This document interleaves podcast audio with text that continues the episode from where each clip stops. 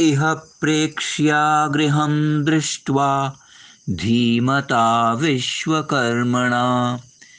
त्रिविधः सन्निवेशश्च शास्त्रतः परिकल्पितः।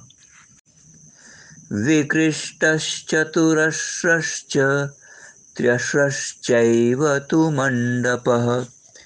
तेषां त्रीणि प्रमाणानि ज्येष्ठं मध्यं तथावरम् यश्चाप्यास्य गतो भावो नानादृष्टिसमन्वितः। स वेश्मनः प्रकृष्टत्वाद् व्रजेदव्यक्ततां पराम्।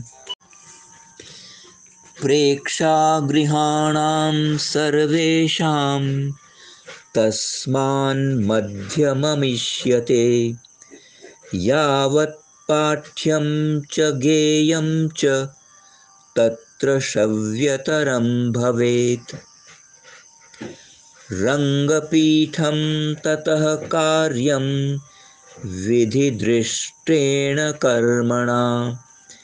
रङ्गशीर्षस्तु कर्तव्यं षड्डारुकसमन्वितम्